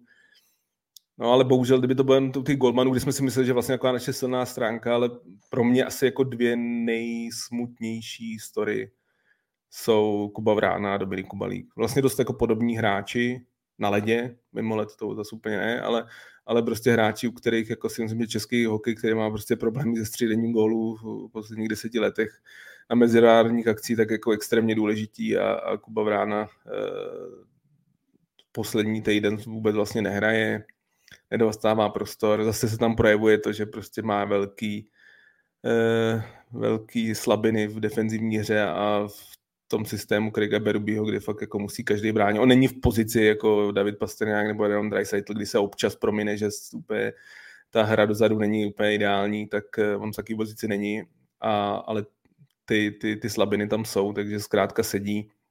Dominik Kubalík sice nesedí, ale, ale ta bodová i gólová eh, produktivita je z jeho strany hodně slabá, má limitovanou roli vlastně na druhý přesilovce a, a, a toho času tam taky není moc, takže To je, to je bohužel jako spíš nebo jednoznačně negativní. Samozřejmě bych si přál, aby to bylo jinak, ale, ale prostě jako když to vemu, tak oproti loňské sezóně si myslím, že, že to je takový jako ústup u řady hráčů. I vlastně Martin Nečas, který loni jako vylít, tak letos prostě teď vlastně poslední pár zápasů, nevím jak ty v noci, ale ty dva, tři zápasy předtím byly jako ve čtvrtý lajně. To je slušný ice timem, ale pořád se prostě propadnul. Co je aspoň pozitivní, že, že i přesto, že hrál vzadu, tak, tak měl vlastně docela dobrý zápasy, že bodoval v těch utkáních a že, že to, ale taky prostě možná, jestli na něj zase nepadá trošku to, že taky je stejně jako Filip Hronek v té situaci, že mu končí smlouva. Já to tady vždycky říkám, vím, že se asi hloupě opakuju, ale já prostě mám od Matěja Nečase nejvyšší, nejvyšší očekávání. Pro mě je to druhý nejtalentovanější prostě český hokejista současnosti a myslím si, že má na ještě víc, než jako předvádí, ale on to ukázal. Podobně to mám vlastně i u Kuby Vrány. To je pro mě takový, když měl srovnat, tak je to třetí nejtalentovanější hráč, ale prostě je to špatný. Je to, je to hodně špatný a vůbec, já jsem někde teď četl dva dny zpátky o rozhovor, že jako nechce přenášet negativní atmosféru do kabiny, že to samozřejmě týmu, jako ty, ty hezký fráze, ale prostě situace je taková, že nehraje a, a my, my těch hráčů moc N H L nemáme, takže potřebujeme, aby hráč s jeho střeleckým talentem prostě se zakousnul, možná jako nějakou zakousnul, možná spolknul tu hrdost trošku a, a prostě makal ještě víc pro tým, protože jinak ho bude sedět na tribuně a pak se můžeme bavit o tom, že to můžeme za rok vidět klidně v Evropě. Což kdyby někdo řekl před dvěma, třema lety, tak bych vůbec netypoval, protože OK, jste je to náramnej, ale nedokáže to úplně naplnit. David Navrátil správně poukázal na to, že dneska teda v noci Martin Nečas hrál v první lajně a připsal si asistenci. Ale to je jenom tak na doplnění. No, tam bychom, tam bychom ho ale viděli jako nejradši pořád a myslím si, že herně to má, protože si podíváš vlastně na, na Karolinu, tak pro mě to s Ahem a se, se Svečníkovem jako nejtalentovanější hráč. Svečníkov to nepotvrzuje, často zraněný, moc gólů nedává. Já prostě mám, já fakt mám od Martina jako strašně vysoké očekávání. Já si prostě myslím, že jeho bruslením, kde je to fakt jako elitní světový bruslař prostě na, na ledě, tak si myslím, a samozřejmě i, i přehledem a šikovností, tak já si fakt myslím, že to má být jako hvězda toho týmu. A není, není to tak jako negativní, jako samozřejmě u Vrány nebo Kubalíka, ale, ale prostě moje očekávání někde úplně jinde. Já prostě si myslím, že to fakt může být top, klidně si dovolím říct, top třicet čtyřicet útočník celé ligy. A to zatím z kraje sezóny nenaplňuje. Abych to reálně nazval jako jenom vlastně pořád trochu ostřejc, že to je tragédie. jako, že reálně tragédie, jakým způsobem uh, se to uh, vyvinulo v té první čtvrtině. Protože si myslím, že je hrozně nebezpečí jako naskakovat na ten pohled toho, že vlastně sledovat, kdo vlastně v té N H L hraje. Jo, tam, jako, tak je tam určitý počet hráčů, to je jako super, ale jejich jednotlivý role v těch manšaftech jsou jako okrajový.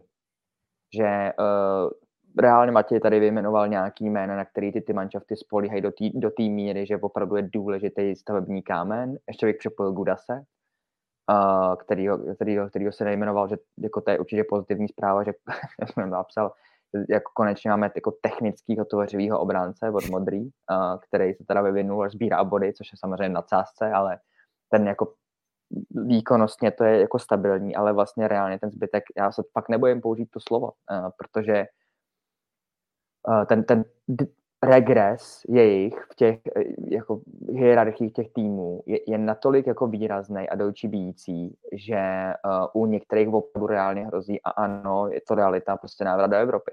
Uh, že, uh, a u hráčů, kteří jsou v nejlepším hokejovém věku. Hmm. A to jsou prostě ty, kteří měli jako překlenou takovou tu dobu, že prostě za pět let tam těch hráčů bude ještě míň a oni tam prostě budou hrát, že se bude spolehat na právě na Vránu, Kubalíka a tak dále a oni reálně Zadinu, ten reálně můžou být jako pryč. Kdo, kdo by dneska sáhnul po Zadinovi, kromě jako San Jose, který je v totální přestavbě? Nikdo. A, a já, to není tak, že bych pro boha živýho jako přál tady, že jest, nedaří se jim, bude o čem mluvit. Naopak, kdyby ten frajer dal dvacet kousků, tak jsem jako nadšenej a, a totálním způsobem jako přeju ten zvrat v té kariéře, ale nevypadá to na něj prostě. A nejenom, nejde jenom o, o účast na té mistrovství světa v Praze, kde prostě reálně si říkáš jasně, že tady bude hodně kluků, který vlastně jako budou mimo playoff, což je asi jako pravda. Ale uh, souhlasím, a nesouhlasím jsem s tím, myslím, že měsíc zpátky v našem podcastu a musím říct, že souhlasím zpětně s Matějem, že když ta sezóna vlastně tě nějakým způsobem probíhá a ty hráči hrajou tušku, tak přehodit se do, do uh, jako role během čtrnácti dnů toho, že na mistrovství světa teďka budeš ten tahoun, který bude neuvěřitelným způsobem vymýšlet jako gólový situace, jako není snadný a je to do jistý míry i nereálný. A uh, takže i z hlediska toho mistrovství světa je to špatný, ale samozřejmě i do dalších let, že prostě ten, ten ústup celkový té české značky je podle mě rychlejší, než alespoň já jsem čekal. Protože ta střední generace, která tady teďka je, je prostě, tak možná kromě Hronka, který teda doplnil toho Pastrňáka, tak ty ostatní nejsou v těch rolích, kde se to od nich očekávalo. Jako nejsou v elitních rolích v těch týmech. A naopak je to do té míry tak hrozný, že se u některých třeba u Vrány to očekávám naprosto, že prostě směr Evropa příští rok. Tam, tam ten problém je totiž furt stejnej a neměnej. Uh, prostě když už několikátej trenér, i tak jako vlastně chráněným údolí, jako je N H L, který tyhle ty informace trenéři neradi pouštějí ven, tak když několikátý trenér vlastně řekne, hele, musí víc bránit na veřejnost, to řekne. To se prostě nemění. To je furt stejný vlastně věc dokola, co se týče herního stylu a ve chvíli, kdy ten hráč to teda jako nehryzne a prostě netotálně nepřešaltuje do toho, že hele, nejdřív obrana, pak teprve střílení gólů a ukázání svého talentu. Sorry, jako takových vlčáků je tam dalších dvacet. Který na tom fleku budou hrát. Já jsem zrovna, samozřejmě vím, že narážíš hlavně na, na Kubu Vránu, já jsem včera o tom dělal jako diskuzi s, s jedním klučinou, ten, ten tak jako v podstatě plival na, na Kriga Berubyho, že jako nedokáže využít ty, ty silné stránky Kuby Vrány, ale já říkám... To už je asi šestý trenér, který nedokáže přesně. Využít jeho stránky, to jako prostě... Přesně tak, je to už něk- je to několikátej trenér, je to zároveň Stanley Cup šampion, který prostě dovedl svůj tým k tomu úplně ultimátnímu cíli.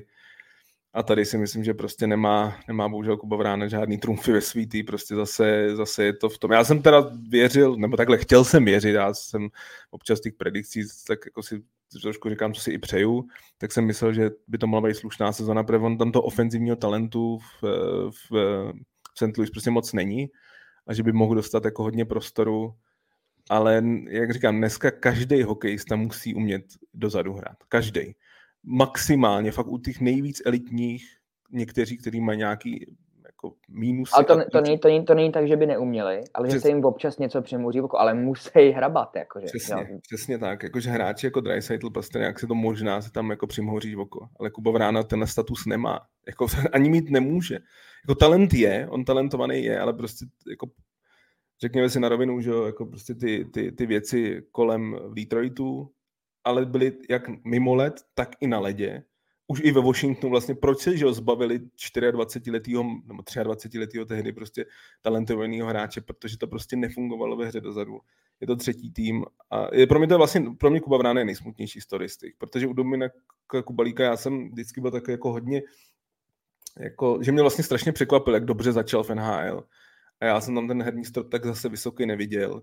A to si myslím, že je spíš taková jako realita, jak no, je to hráč. A to bych ještě doplnil toho Filipa Zadinu z hlediska no, jako no, hele, zklamání. To je podle mě, jako na, Vránou, to je, to, je, to je stejný, to je, ten příběh je samozřejmě má jiný jako důvody a, a jiný, jako jiný parametry těch klubů, ale vlastně ta, ta současná situace je jako podobná s tím rozdílem, že Zadina jako hraje. Já, dobře, ale...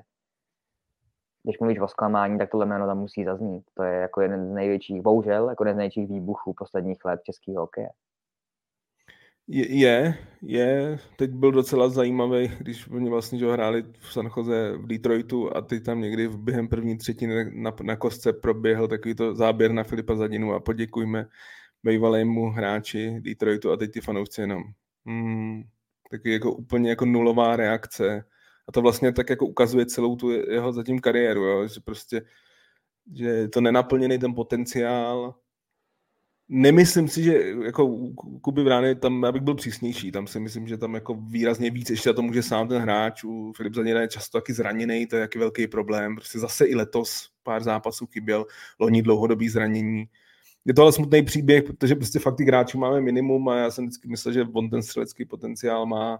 Teď se propad, nevím, do třetí, čtvrtý lajny. Nevypadá to vůbec dobře. No. Tam já jsem vlastně jeho ani nechtěl zahrnovat, protože pro mě jako ty očekávání u Kuby Vrány a u Dominika Kubalíka byly vyšší. U Filipa Zadiny jsem si spíš jako přál, aby prostě po tom riskantním kroku, který udělal, jsem jako sám sebe vyplatil ze smlouvy, že to prostě vyjde, ale, ale nevypadá to dobře. No. A, a jako souhlasím s tím, jak si použil to slovo tragédie. Já, jako v podstatě to tak je. Já si nepamatuju dobu, sleduju hokej, kdyby jedni, česká jednička Eba, byla tak odskočená od zbytku. Jo, jako Filip Hronek se to hodně jako zlepšil, to je samozřejmě kvitujeme. Martin Nečas, já si myslím, že má na to být prostě jako fakt jako jeden z elitních útočníků N H L, ale prostě to, jak je David Pastrňák odskočený od zbytku českých hráčů, to si myslím, že nikdy v historii českého, možná československého hokeje nikdy nebylo. Prostě vždycky změnili řadu jako kvalitních hráčů, i když třeba působili v Evropě za minulý režim, ale bylo tam několik takových jedniček, dvojek, trojek. Teď je prostě David Pastrňák dlouho nic a pak další hráči, a kterých jenom pár a pak zase dlouho nic. A to je prostě, to je pro mě jako nejvíc asi alarmující, že jako klobouk dolů před Davidem Pastrňákem, kde já si fakt myslím, že samozřejmě, samozřejmě z pohledu českého hokeje je to generační hráč, to není jako přehnaný. Z hlediska světového hokeje je to elitní hráč, který by byl skoro na pomezí, aspoň po pohledu střílení gólu a těch ofenzivních schopností na hraně generačního hráče. Ale pak ten propad je prostě velký a říkám, jak ta loňská sezona byla podle mě hodně optimistická, tak letos i s tím, že třeba ta, ten, ten postup mladých hráčů, jako je David Jiříček, Jirka Kulik, když se nakoukne na jeden zápas i zpátky v A H L, David Jiříček prostě v Kolumbusu, já nevím, co dělají, proč malí, mladí hráči prostě hrajou tak málo, jako ten jeho, ten jeho ice time, jako ten, ten tým je úplně v háji. Abych čekal, že hráči jako Jiříček, Fentily a další budou prostě mít, jako má třeba teď, jsem tady to znamenal jeden z dotazů na Šimona Němce, který odehrál třetí zápas a má vysoký ice time. Prostě to je to důležité, že prostě se nebojí jeho hrát a ty mladí beci prostě hrajou a hrajou dobře. I když prostě zranil se jim Dougie Hamilton a ne, ne, Němec a, a Hughes. No, hrajou, hrajou prostě hodně minut. A to bude, bude říčka není, což podle mě jako tady si myslím, že to jde prostě hodně za, za, za tím klubem, kde si myslím, že dojít, že ta sázka na Sieversna, sázka na Proborova, prostě nevy, na Bebkoka samozřejmě nevyšla. Generální manažer se bude pakovat, to si myslím, že naprosto jednoznačný už. A, ale teď i ten trenér, jako pro mě, to je pro mě velký zklamání, protože prostě vlastně konec konců, jako když to vemu, možná to bude z nich hnusně, tak u toho Kuby Vrány třeba už prostě jako čekali, že to není dobrý. Ale pro nás prostě jsou strašně důležitý hráči, jako je Brian Jiříček a, a Kulik a třeba Jiříčka. Zatím, jak to v Kolumbusu vypadá, to vůbec neházím tady na něj, prostě jak to v Kolumbusu vypadá, je pro mě vlastně možná ještě větší tragédie, než, než to. To je jako smutný, protože si myslím, že ten hráč má samozřejmě obrovský herní strop. Matěj, mluvil si, nebo zmínil si Šimona Němce, dostáváme i samozřejmě dotazy na Juraje Slavkovského, Jak to vnímáš ty? Není to spíš trápení a neměl by třeba zamířit na farmu, jak někteří potom volají? Podle mě tohle je nejčastější dotaz, co za poslední rok v podcastu dostává, dostáváme. Beru si to velmi osobně, protože si myslím, že to je samozřejmě hodně věřený na mě. Já jsem myslel, nebo takhle, kdyby jsme se zbavili loni, nebo úplně na startu sezóny, tak bych řekl jednoznačně. Prostě podle mě jako Montreal prohospodařil tu loňskou sezónu. Jako to neudělal dobře, samozřejmě pak došlo k tomu zranění, který vyřadil na celou druhou půlku sezóny.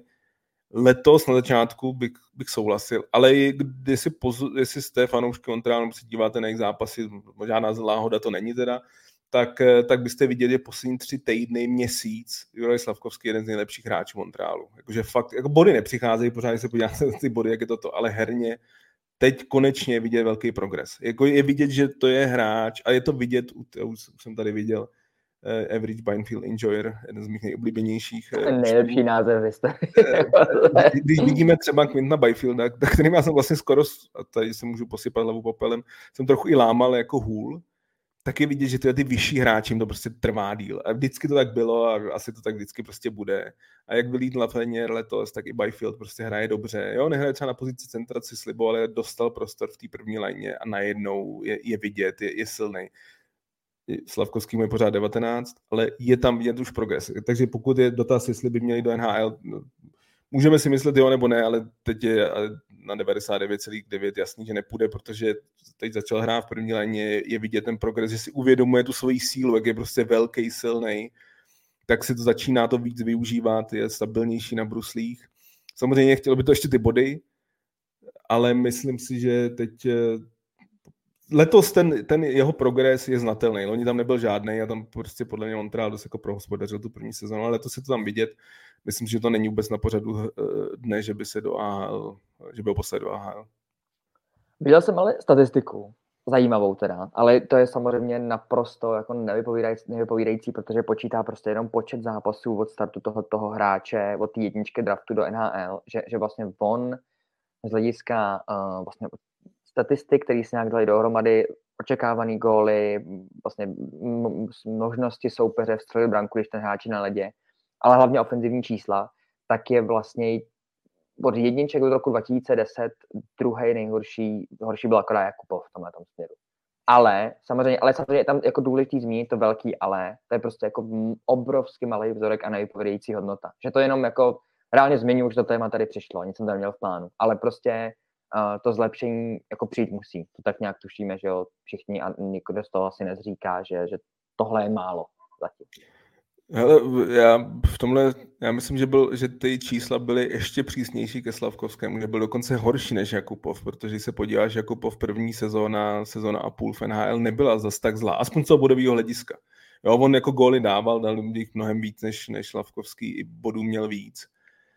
Ale tam, tam já se opírám o to, prostě jak v hlavě jsou nastavení oba dva ty hráči. O Jakubovi několik generálních manažerů před draftem řeklo, že to byl jeden z nejstupidnějších hráčů, co kdy měli vůbec s ním interview. Naopak si myslím, že Juraj Slavkovský jako působí jako velmi rozumně. Jakože si myslím, že hlava je nastavená dobře. A hlavně to, a to by neměl být právě ten jako benchmark, že jo? Jakubov prostě by neměl být... Ne, ne, ne, ne, ne, ne, ne počkej, tak to, pak, je tam, pak je tam samozřejmě ta věc, že se jako řekněme na rovinu, jako je to, byl to jeden z nejslabších draftů za poslední léta, takže jakoby ho samozřejmě nemůžeme vůbec srovnávat s Matthewsem, s McDavidem, s Jackem Hughesem nebo s teď s Connorem Bedardem, to je jako mimo téma. A pak samozřejmě srovnání jako Lafrenière a další hráči, kteří byli prostě vybraní na jedničce, tak prostě tenhle ten ročník byl slabší, jako podívejme se, že Wright ani v N H L není, Jiříček zatím to žádná sláva není, i když si myslím, že tam teda za to může hodně klub. Ně, ně, Němec teď konečně jako dostal šanci a hraje dobře, ale jsou to pořád jako tři zápasy, tam bych jako ještě nepřeskakoval, jak se říká Brod, ještě není úplně, si myslím, vyhráno. Kůli je dobrý na přesilovce, ale tý meře pět na pět, tam to je zase trošku slabší. Ale Arizona, pozor, Denny, jestli vidíš, koukáš na Arizonu, hraje velmi dobře. My to, vrací, my to vracíš teďka, tu zmínku o Slavkovském. Takže prostě jako je to nutno prostě říct, že to byl slabší draftový ročník, ale já tady, takhle, ano, já se netajím, jsem fanda Canadiens, tak prostě si přeju, aby, aby měl dobrou kariéru.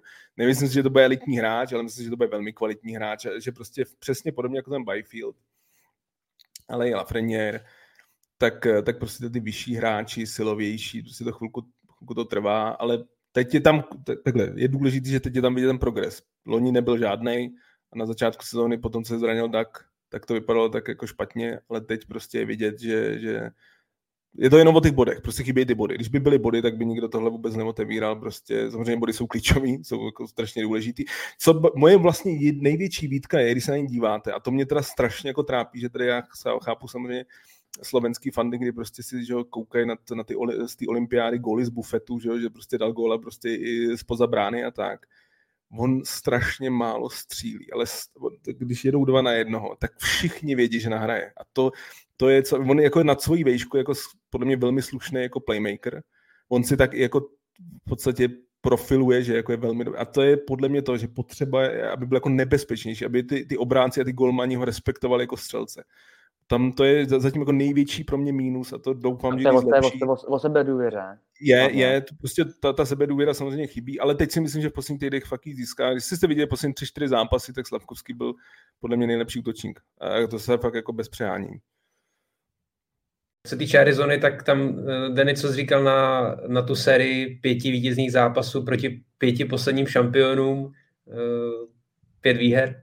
No neuvěřitelný. Smrtka z Arizony si pro ně došla. Prostě, jako, co jediný, co zase tam je, že trošku zbojím tou českou linkou, že všechno chytal Connor Ingram uh, v brance. Že Vejmelka je prostě na druhý koleji, přestože to byl borec, tady do toho vstupoval z pozice jedničky, což je další z těch případů, no, příběhů, je ta česká strana uh, trochu jako podezněla, ale z hlediska toho uh, tématu Arizony, no neuvěřitelný, jakože... Um, Jo, jo, jako naplnili se Matějovi prognózy, že ten mančov půjde nahoru, což jde. Naplnili se i moje prognózy, že pravděpodobně playoff z toho nebude, takže všichni podcasty jsou spokojení, takže perfektní. No ale teď co, co tady je Karena, že jo? To je prostě, to bylo taky jedno z témat Garyho Batmana se v posledních dnech, kdy prostě oni mají ten deadline do, do února a podle mě se jako víc a víc, nebo takhle, je to těžký strašně typovat. Teď se mluví o tom, že teda by možná mohli koupit nějaký pozemky. Jako no, ten typ, co je důležitý. Ne, nestihne se to, protože i z hlediska těch farmcerů zatím oni s, tou, s tím majitelem, s tím Merwellem prostě nechce nikdo mít nic společného. Protože je to prostě hochštapler. Jako reálně, reálně hochštapler. A, a, a ty, ty, ty, i, i ty podniky, které jsou navázané na fungování biznisově, jako ty Arizony, které měly butiky v těch halách, prostě odcházely jako ve velkým, protože oni jim prostě neplatili faktury, soudili se s nima.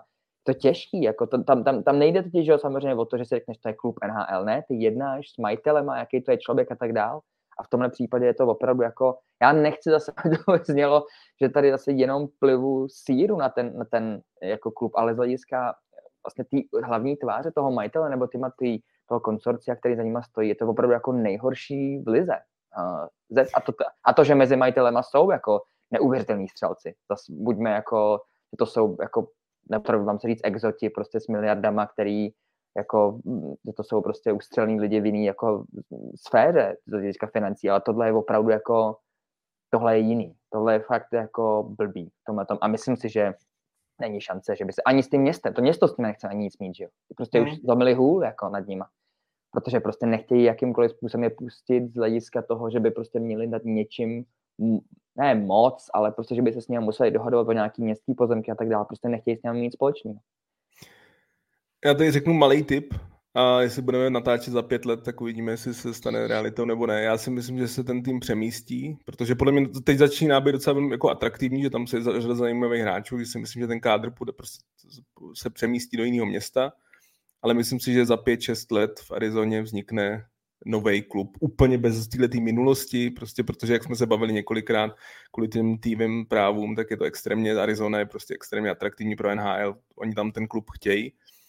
Já si fakt myslím, že za pár let budeme mít prostě v lize minimálně třicet čtyři týmů a, a v té Arizoně zase jednou ten hokej bude, ale je pravda, že v tuhle chvíli bych si měl tipnout, tak si myslím, že prostě jako Arizona Coyotes, ten, ten klub se, se přemístí někam jinam, pro těch zájemců je ohromný množství, všichni vidí, jak ty, ty, ta cena těch klubů jde raketově nahoru, jak, jak jsou ceny. Samozřejmě ty majitelé ostatní to chtějí, oni vědí, že dotujou Arizonu a teď vědí, že když se přemístí ten klub, nebo se, že se založí další nový expansion tým, takže to je obrovský příliv peněz pro tu ligu a pro ně samotný, takže oni moc chtějí, moc chtějí rozšiřovat, ale je to vlastně trošku škoda v tom, že ten tým teď konečně jako není špatný. Myslím si, že má konečně nějaký směr, jako že prostě mají tam zajímavý hráče a že po letech to nevypadá jako úplně, úplně zlé, ale asi se to úplně fanoušku Coyotes stýkat nebude. No.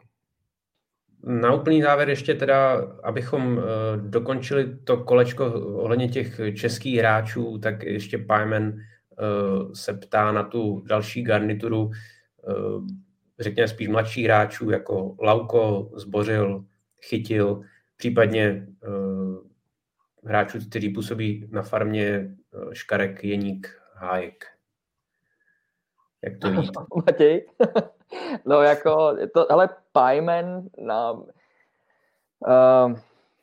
tak z, z, z šestice tady těch hráčů, co jmenoval, ale i z těch ostatních, teprve se nebavíme o hráčů, kteří byli třeba draftovaní v posledních dvou, třech letech, kde ten, mám na mysli především Kulicha s Jiříčkem, je ten progres do toho, že budou opravdu důležitýma hráčima těch organizací, jako čekáš a měl by nastat. Především mu Jiříčka. Ale u těchto těch hráčů, kromě Chytila, který to je stabilní hráč N H L, jako to je prostě druhá, třetí brázda, uh, pravděpodobně v té roli půjde po většinou část své kariéry, uh, tak pokud zdraví vydrží, tak to je prostě hráč N H L, ale u těch ostatních to tak prostě není a já si myslím, že uh, možná kromě Lauka už ani nebude, jako, že, že to jsou prostě u, u Škarka s Hájkem těžký, jako to, to je prostě na pomezí, a možná, ale na pomezí v tom smyslu, že jsou spíš uh, o level, level dole, ne na F N H L. Um, u Jana Jeníka tam byl jako příliv naděje, ale, ale zase je to jako příliv naděje jenom do toho, že, že v té N H L bude. Což já samozřejmě jako neuvěřitelným způsobem, já nechci, aby to vyznělo, že, že to jako schazuju. Kdokoliv, kdo hraje N H L i na pár zápasů, je neuvěřitelný borec a démon. Jakože to je prostě fakt těžší a těžší a ty kluci jsou borci.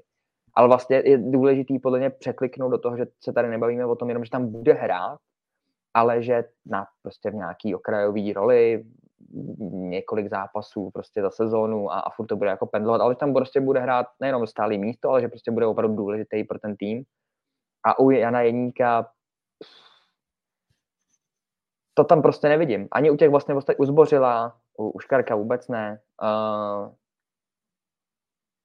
To, to, jako nevidíš, to nemáš šanci ani vidět pozitivně potom. A navíc, navíc to už nejsou hráči, kteří byli vyloženi, jakože by si řekl z pohledu N H L mladý. Jo? To je prostě dvacet tři, dvacet čtyři, jestli se nepletu v tomhletom rozmezí. Takže uh, kromě Chytila těžký. No, jako já nevím moc, co to, tomu dodat. Tam prostě Chytili jako totálně odskočeny od těch zbytků jmenovaných hráčů. Ale jsou tam prostě obrovský problémy ty zdravotní.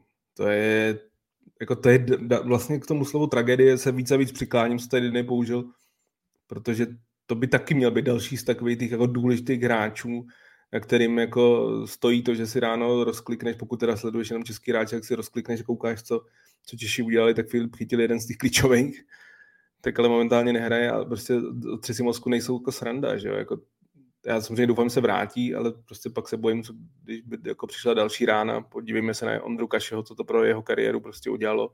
To plať pámbu, teď hraje velmi slušně v extralize, ale, ale prostě taky asi borec, který by v té N H L strávil, nebejt toho víc času a podívejme se samozřejmě na Kubu Voráčka, protože nejde sranda, jako těch otřesů mozku dokumentovaných bylo minimálně čtyři, ale typuje se, že víc.